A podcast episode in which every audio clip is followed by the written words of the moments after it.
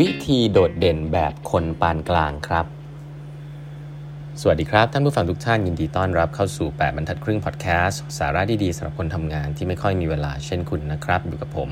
ต้องกวีวุฒิเจ้าของเพจ8บรรทัดครึ่งนะครับอันนี้เป็น EP ที่ 1703นะครับ ที่เรามาพูดคุยกันนะครับวันนี้นะครับผมจะขอหยิบยกเเรื่องราวบางช่วงบางตอนนะครับ ที่ผมคิดว่ามีประโยชน์จากหนังสือวิถี คนปานกลางนะครับของพี่โจธนาเทียนอัจฉริยะนะครับ เอามาเล่าให้ฟังเนาะซึ่งจริง ๆ เรื่องเหล่านี้เนี่ยเป็นเรื่องที่ผมคิดว่าผมเนี่ยได้รับวิชาจากพี่โจเยอะมากนะครับจากการทำงานร่วมกัน แล้วก็เรื่องที่พี่โจพูดในหนังสือเล่มนี้เนี่ยผมต้องบอกเลยว่า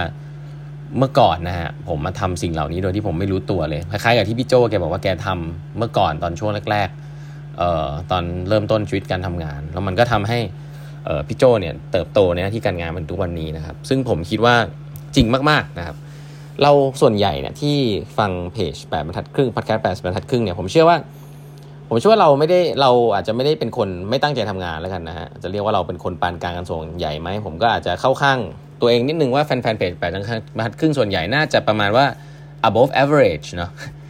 ผมดูจากสแตทแล้วเนี่ยแฟนเพจแบบบรรทัดครึ่งค่อนข้าง above average นะครับมาฟังคอนเทนต์แบบนี้กับแบบบรรทัดครึ่งที่ผมเล่าให้ฟังเนี่ยมันค่อนข้างลึกนะซึ่งก็เป็นเรื่องจริงที่เกิดขึ้น เพราะฉะนั้นเนี่ยคิดว่าน่าจะเหมาะทุกคนนะครับคอนเทนต์นี้นะครับถ้าคุณออยากจะโดดเด่น อยากจะประสบความสำเร็จในหน้าที่การงานนะครับเดี๋ยวแล้วคุณรู้สึกว่าคุณเป็นคนปานกลางที่ก็ต้องพยายามด้วยตัวเองทั้งหมดนะบ้านไม่ได้รวยนามสกุลไม่ได้ดี ทำยังไงนะครับ ก็อันแรกสุดเลยนะครับ อันแรกสุดเลย ให้เลือกทำงานที่ไม่มีใครทำครับ อันนี้นี่ผมเห็นด้วยมากๆนะครับออของพี่โจเนี่ยก็คืองานที่เรียก IR เมื่อก่อนไม่มีงานเรียก IR Investor Relation นะพี่โจก็เลือกที่จะทำนะครับ แล้วก็เหมือนกับสุดท้ายงานไม่ค่อยน่าทำหรอกนะครับ แต่สุดท้ายก็มีแต่คนมาพึ่งพี่โจเต็มไปหมดเลยทั้งองค์กรนะผมเองก็เคยอยู่ในโอกาสเหล่านั้นเนาะงานที่ไม่มีใครทำ ตอนช่วงแรกๆผมก็เป็นงานเกี่ยวกับขาอินโนเวชันเนี่ยแหละนะครับเป็นงานเกี่ยวกับขาที่เกี่ยวกับเรื่องทำของใหม่ๆนะซึ่งมันมีแนวที่จะล้มเหลวสูงอะ่ะมันไม่ค่อยมีใครอยากทำเท่าไหร่นะครับแต่เราก็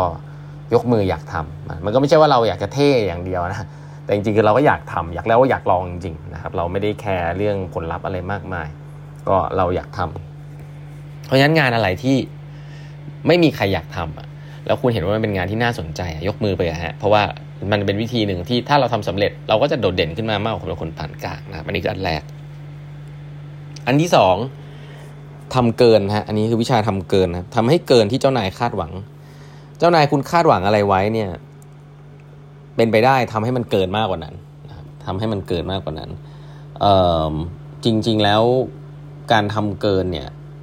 แน่นอนเหนื่อยกว่าคนอื่นนะครับ แต่แต่ว่าเราเป็นคนปานกลางไงนึกออกไหม เราไม่ได้มีดีกรี ไม่ได้มีการหัวหน้าเขาไม่ได้ไว้เนื้อเชื่อใจเราตั้งแต่แรกแต่รีคูดเข้ามาเขากำลังดูเราอยู่เพราะนั้นสิ่งหนึ่งซึ่งคุณจะสร้าง trust แล้วก็เป็นคนที่โดดเด่นขึ้นมาได้ก็คือ deliver งานให้เกินความคาดหวังนะครับไม่ได้เอาให้แค่ที่คาดหวังเนาะเอาให้เกินความคาดหวังเลยทุกครั้งนะฮะรู้ว่าหัวหน้าอยากได้อะไรชาเลนจ์ตัวเองครับทำให้เยอะกว่านั้นทำให้เยอะกว่านั้นนะครับเชื่อเลยฮะหัวหน้าดูอยู่นะครับงั้นทำให้เกินความคาดหวัง อันที่สามนะครับคือทำให้นายสบายนะอันนี้นี่พี่โจคือในถ้าถ้าถามผมผมเรียกว่าเข้าใจเข้าใจบริบทองค์กรมากเลย เมืองไทยเนี่ยจริงๆแล้ว คือยิ่งยิ่งโตขึ้นไปเยอะ ๆ เนี่ย ต้องบอกว่างานมันเยอะงานจุกจิกอะไรมันเยอะเนาะถ้าเรามีลูกน้องสักคนที่สามารถจะช่วยงานเรา ไม่ใช่ช่วยแค่มือเรานะช่วยสมองเราด้วยคือช่วยเราคิด คิดเสร็จแล้วก็ทำก่อนที่เราจะบอกเนี่ย โอ้โห มัน Amazing มากนะ ในมุมหนึ่งเนี่ยที่ผมเป็นหัวหน้านี่ผมมีลูกน้องอย่างนี้ผมชอบมากเลยนะครับ เออเพราะว่าเรามีงานเราก็จะสามารถไว้ใจเขาให้เขาไปทำงานได้แบบร้อยเปอร์เซ็นต์เลย แล้วเราก็คาดหวังอย่างเดียวว่าถ้าเขามีประเด็นติดปัญหาอะไร ที่เขาแก้เองไม่ได้ให้เขามาบอกเรา ถ้ามีลูกน้องแบบนี้นี่ผมรักตายเลยนะฮะผมมีลูกน้องแบบนี้อยู่บ้างอะก็โอ้โห เรารู้เลยว่า เออเขาเวฟเลงตรงกับเรา ไว้ใจเราไว้ใจได้นะครับเขาก็ไปทำไปทั้งคิดทั้งทำไปไปมางานนั้นเนี่ยเรา สบายเลยอะใช้คำนี้แล้วกันนะครับทำให้หัวหน้าสบาย ซึ่งพี่โจก็พูดไว้นะว่าแกก็มีมุมมองแบบนี้เหมือนกันนะครับ ตอนที่ทำงานพวกนี้แหละนะรู้ว่าหัวหน้าอาจจะไม่ได้อยากทำงานหนักมากนะไปต่างประเทศไปประชุมก็จริงแต่อยากจะมีเวลาไปเดินเล่นบ้าง ก็อาสาเข้าประชุมให้หัวหน้า บอกหัวหน้าไม่ต้องเข้าอะไรเงี้ยเออไอเรื่องแบบนี้คือมันมนุษย์มากๆเลยนะหัวหน้าก็เป็นคนเหมือนกัน แกก็เล่าให้ฟังแล้วผมก็เออ ก็ก็จริงอะ่ะนะ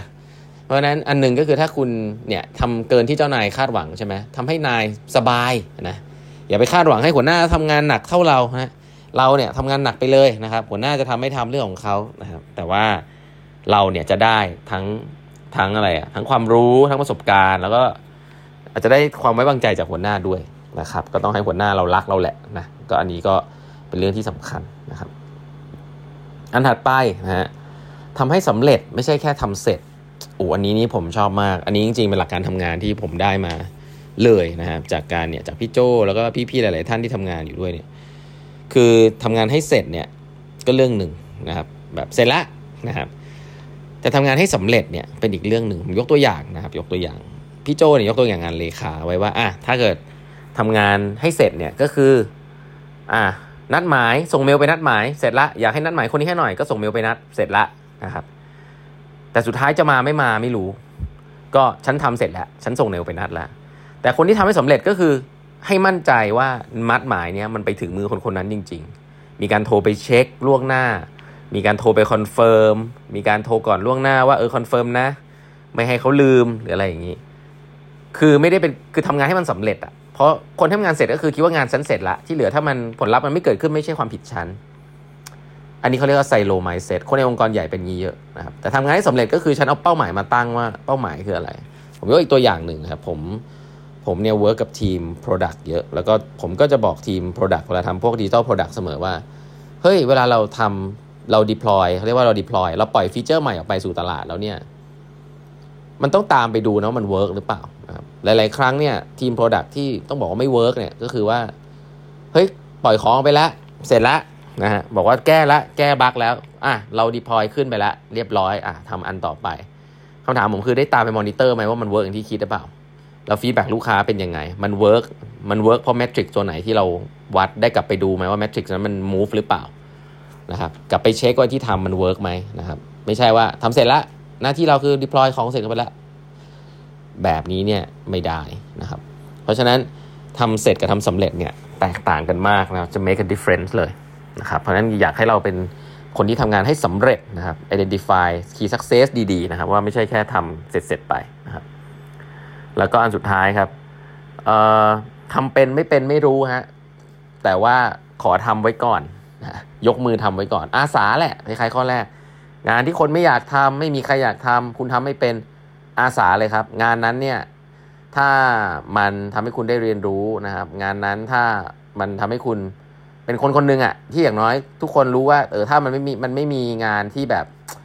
เออมันมีงานที่แบบยากแล้วก็ไม่มีใครอยากทำเนี่ย คุณยกมือทำสำเร็จไม่สำเร็จคุณได้เครดิตไปแล้วครับ ว่าคุณมีความกล้าหาญนะครับ แล้วก็สำหรับคนปานกลางไม่ได้มี